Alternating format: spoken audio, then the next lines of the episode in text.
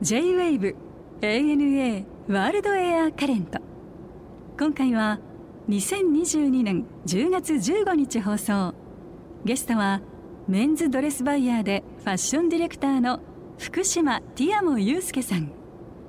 国語の教師からファッションの道へと進んだライフストーリー。さらにファッションをめぐるイタリアでの思い出など伺いました。お楽しみください。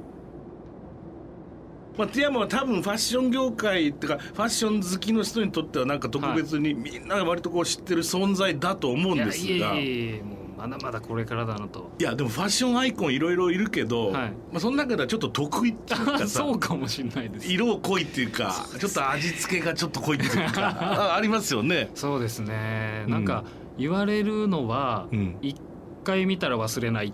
ていうのと、うんあとは意外と表に出てる顔とリアルにこう話すあれが違うねっていうのは なるほど。意外と真面目なんですね。あそうそれだ結構だから、はい。まあいろいろまあ YouTube とかでの中でも、はい。こう演じてるってことだよねティアモが。もうなんかもう全全部盛りみたいなキャラでね。うん。まあやっぱ行った方がうん。印象残るかなっていうキャラ付けもあり、まあ、キャラ付けとかあんま言わない方がいいのかもしれないですけど。いやでもまあそれはみんな分かってるだろうし、でも最近はどっちが自分なのかなとかちょっと分かんなくなってなる時もありますなたまに。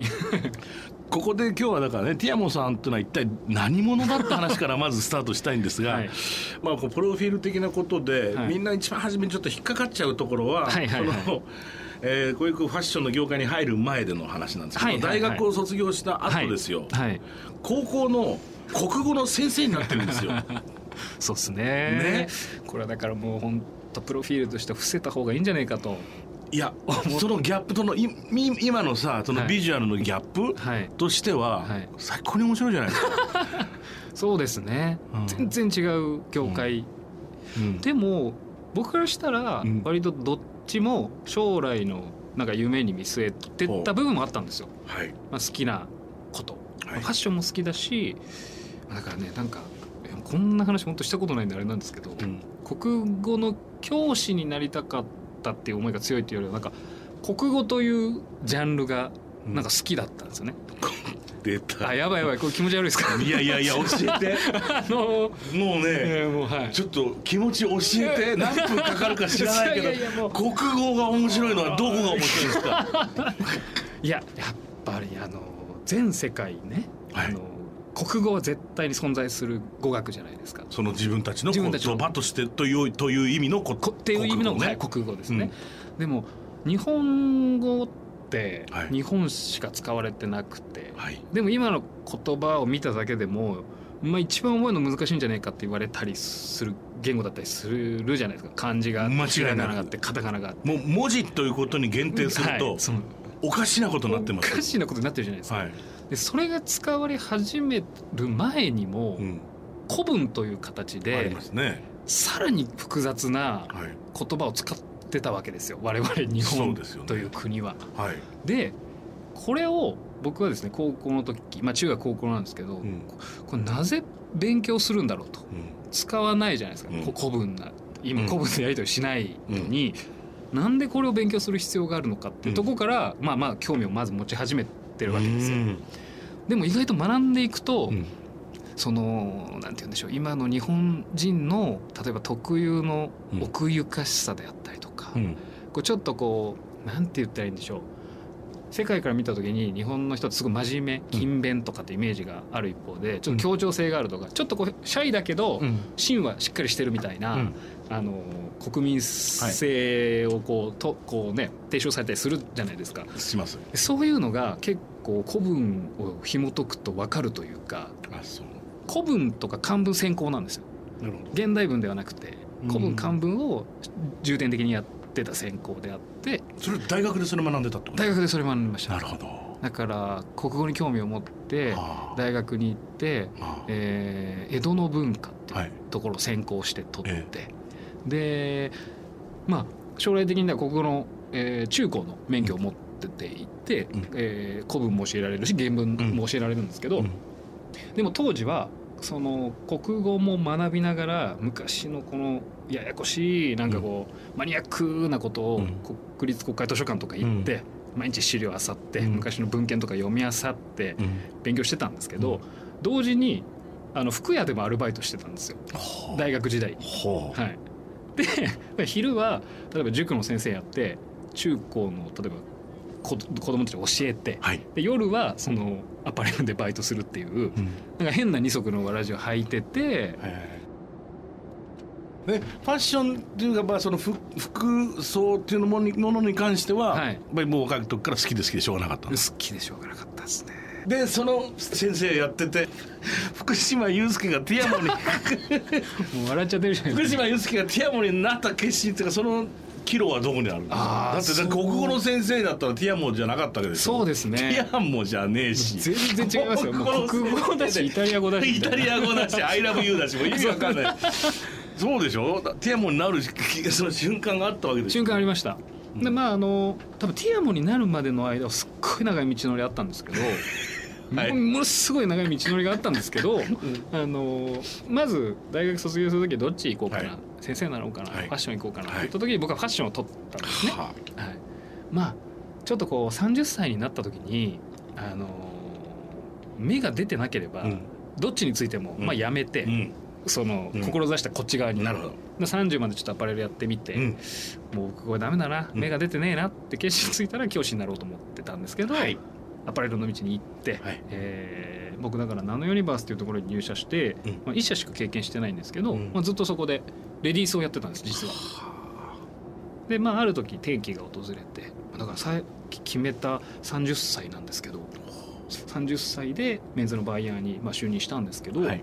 同時にティアモというあだ名をうん。与えられたわけですよ。それってさ誰がつけたの？これはなんか偶然の産物なんですよ実は。僕あの福島祐介という本名で、はい。もちろんあのバイイングをしながら、当時その YouTube を始めよう会社として。うんはい。これがだから5年前とかうん。6年前ぐらいで、うん。その時に、まあ、うちのそのディレクターチームが、うん。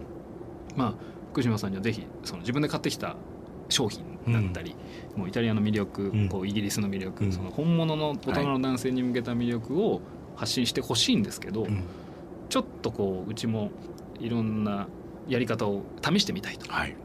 で福島さんあのちょっとあだ名とかついてても大丈夫ですかね？みたいな。例えばですよみたいな。うん。ティアモさんとかみたいな。うん。何ですかティアモさんみたいな。うん。このファッション番組をティアモラモーダと名付けたいと。はい。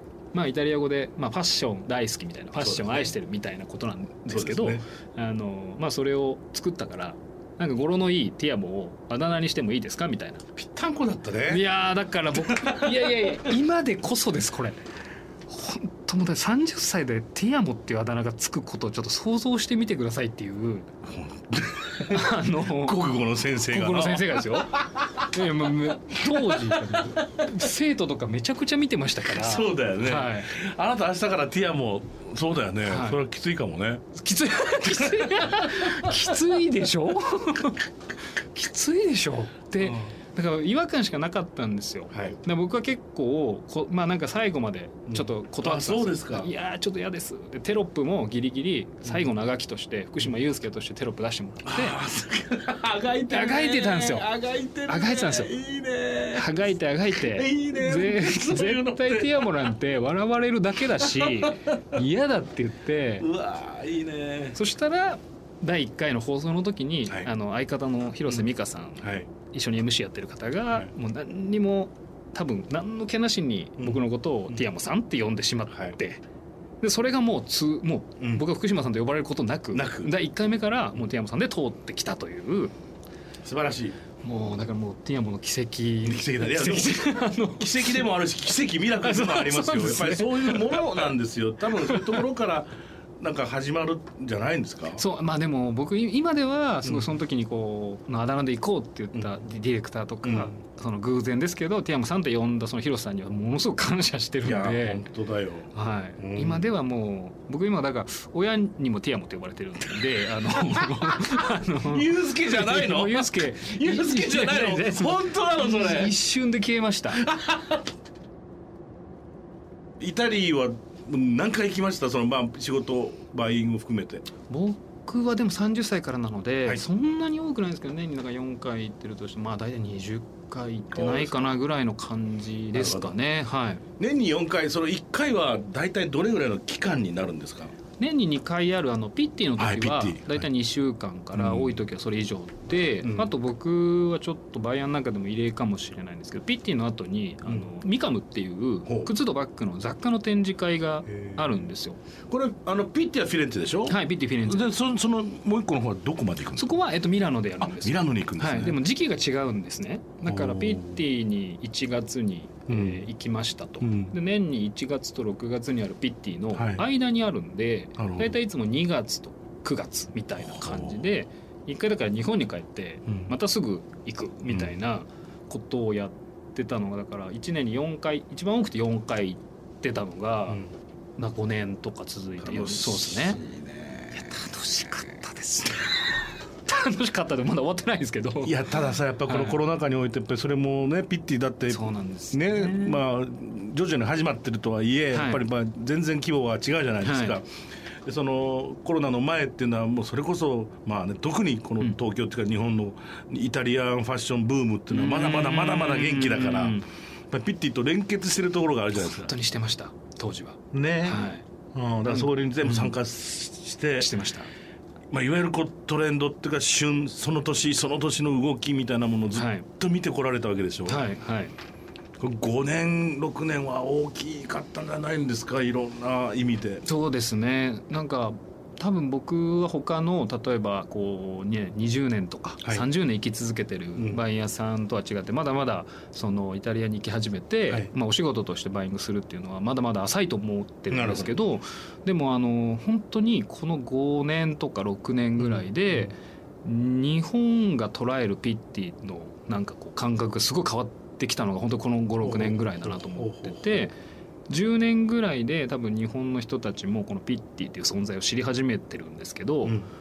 なんか手軽にこう情報を得られるものの普及が多分この56年だと思っていて、そうだよね。YouTube しかり、はい。インスタしかり、はい。まあ、その SNS もでピッティの雰囲気を分かる、はい。昔は結局レレオンを見るしかなかったわけだから。なそうですよね、はい、本当にでもそうそうそういう情報のうん。取り方が少なかったものがはい。すごい今増えて、はい。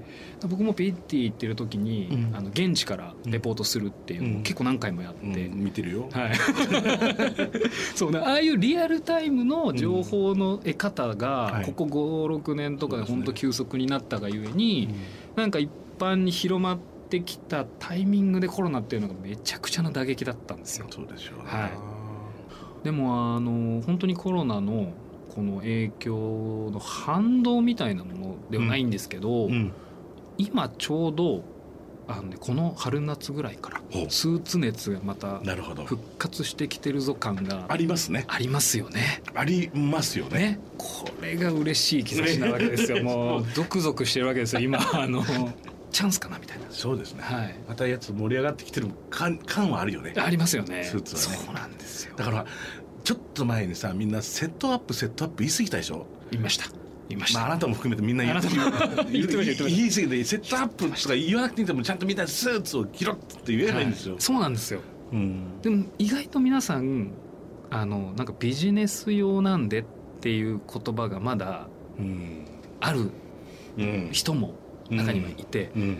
僕はだからそこをファッションとしてのスーツっていうことになんかやっぱりこううまく切り替えて提案していきたい、なんかそうだね本当にイタリア行くとフうん。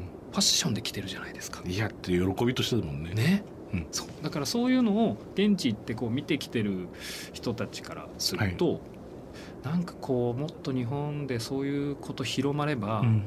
ワクワクするのになとか、まあもちろん日本は日本の独特のね。なんかこうファッションの文化の成り立ちがあってもいいけど、うん。はい。そろそろさ、うんなんかね、はい。イタリーとかのはい。本当に普通に決ま決まり事のようにあるようなことを、うん。なんかみんなちょっとずつおしゃれに興味があるのならね、はいはいはい。知識として知ってから着ると全然違う随分とね。着こなしが変わってくるじゃないですか。そうです、ね。うん、なんかやっぱ本物を知ってからはい、崩すっていうことであったりとか、なんかそういうクラシックなね、うん。スーツとかネクタイとか革靴だみたいはない。マニアックなところを知った上で、うん。休日はカジュアルなものを着るそうなんかここの振り幅がうん。すごくなんかファッションの楽しみ振り幅でもあれば、うん。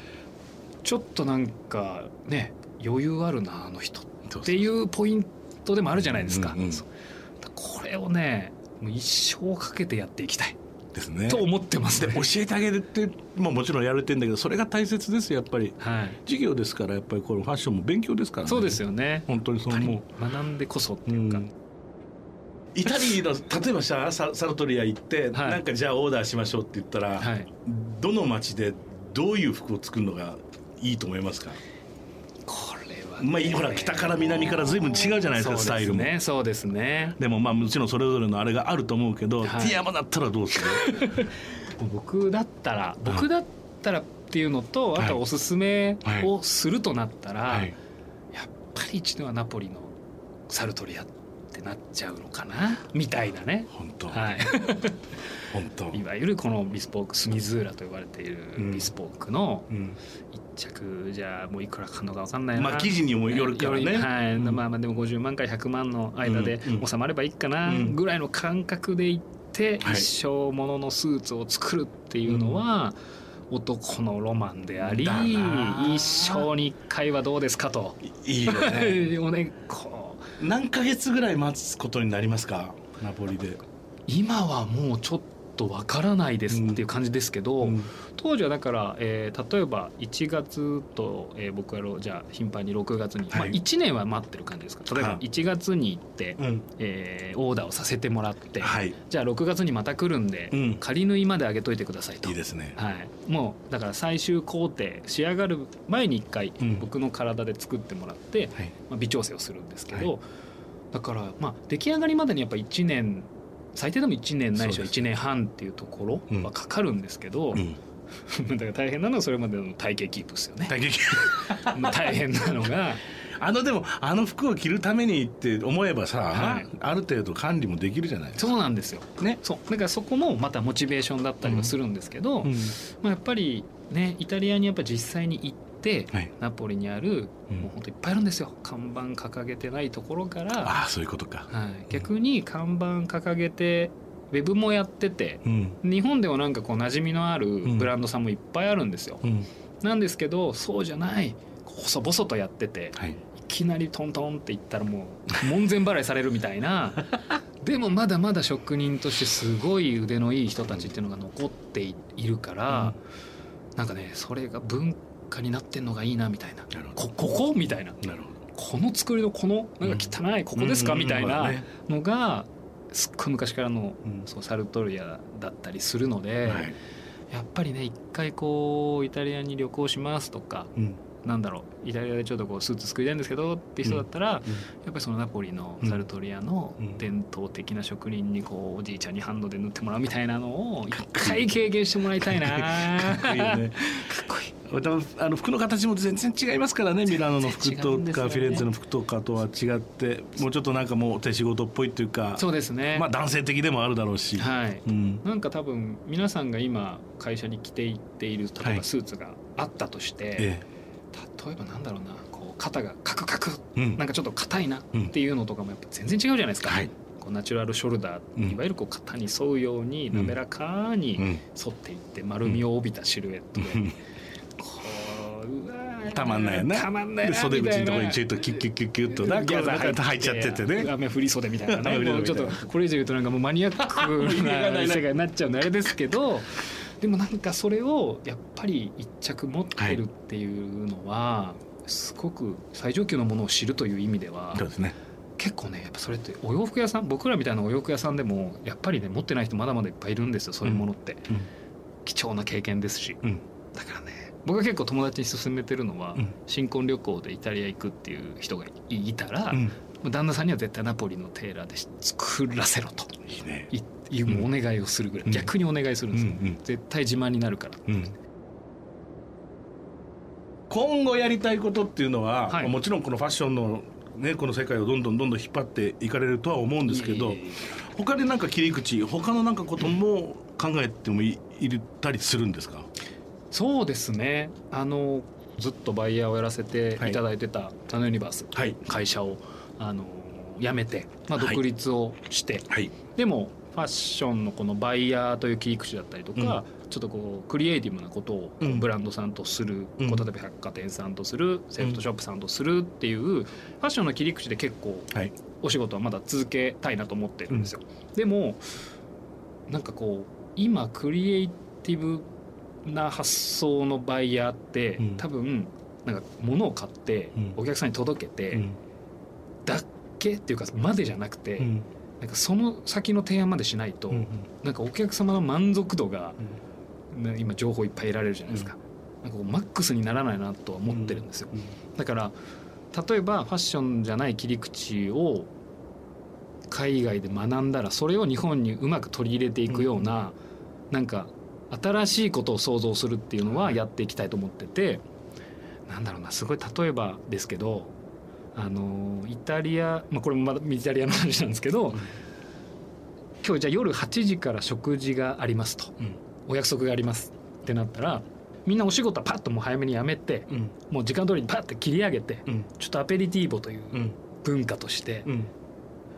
お食事の前に一杯飲んで談笑して、うん。まあ、またそこから違う人とご食事に行くこともあればその人たちと一緒に行くこともあるみたいな、うん。なんかああいう文化とかは、うん。なんかこう切り口としてうん。なんかもっと広げてってもいいなっていう、まあ、うん。文化の一つとして、うんわかるわかる。なんかそういうところに着ていく洋服ってこういうのがいいですよとか、はいはい。こういう時に映える洋服ですよっていうのはなんかそういうレストランの切り口なんですけどファッションともなんか似通ってるとか、あとはお家を快適に過ごすために、うん今いろんな海外のヴィンテージのインテリアとかうん。家具とあかり、ますね。そうそれこそじゃあおうち時間が増えたから、うん。こうワワインにちょっとこうお金かけてみようとか、でもそういうのって結構こういろんな根底をひっくり返すと、はい。絶対多分ファッションの切り口はなんか切り離せないというか、はい。このワインをこのお店に飲みに行くんだったらこういうスタイルがいいかなうん。とか、うん。こういうヴィンテージ家具を家に揃えるんだったらこういう服がかかってるとかっこいいかなとか、うん。なんか切っても切り離せないファッションうん。をその先にあるライフスタイルにつなげていくっていうのは、なるほどね。ものすごく説得力があってお客様イメージしやすいというか、はい。はい。だからなんかそこを今までなんかでできてなかったというかやれてなかったところなんで、うん。なんかトータルで提案したらうん。なんか面白そうだなとかはちょっとこう思ったりはしてますけどね。あの昔のさ、はい。ハリウッドのさ映画とかって実はソロスタイルブックなんだよね。ーそうなんですよね。マジで。でかっこよそんながこの服着てここで飲んでる。あかっ別にそれ次どんな絵作りたいってそれでなんとなくストーリーがてってあるってはいはい、しょっちゅうじゃないですか、昔の映画ねうん。いいですよね。そそういうことから作られてるからね。うんうんうん。だって日本の昔の映画だってそうやって作られてうん。るアイドル映画いっぱいあるじゃないですか、はいそんなことをなんかこうシーンがシーンがつながっていけば要するに映画になっちゃうよねきっと、うん。はい。さてこれはあのゲストの方に毎回必ず伺ってるんですが、はい。ティアモンにとっての旅って一体何ですか、そうですね、まあ、かっこいいことはあんま言えないですけど、まうん。あ、なんか最高の、まあ、娯楽でもあり、うん。最高の学びでもあるというか、うんまあ、その2つを同時に与えてくれるものなので、僕にとっては対極なんですけど娯楽と学びがこう、うん。一緒に楽しめる。い一緒にこう味わえるもの？最高の娯楽であり最高の学びだ学びかな？なんかちょっと先生っぽいやつも入れとこうかなと思って。最高です。はい、でもね今ふと思い出したけどそのはい。楽しみであり、はい、で学びって言ってでしょ、はい。それって結局冒険なんだよね。そうなんです。ね。男心のねなんか根底ねかなみたいな、本当だよね、はい、そうだからなんか人人生旅みたいな、うん。なんかすごいうん。かっこいいことはまあ言言えないんですけど結局いやそれね。ねそういうことなのかなだしそれを体現していくために旅をこう続けていきたいなとは思いますね。ANA World Air Current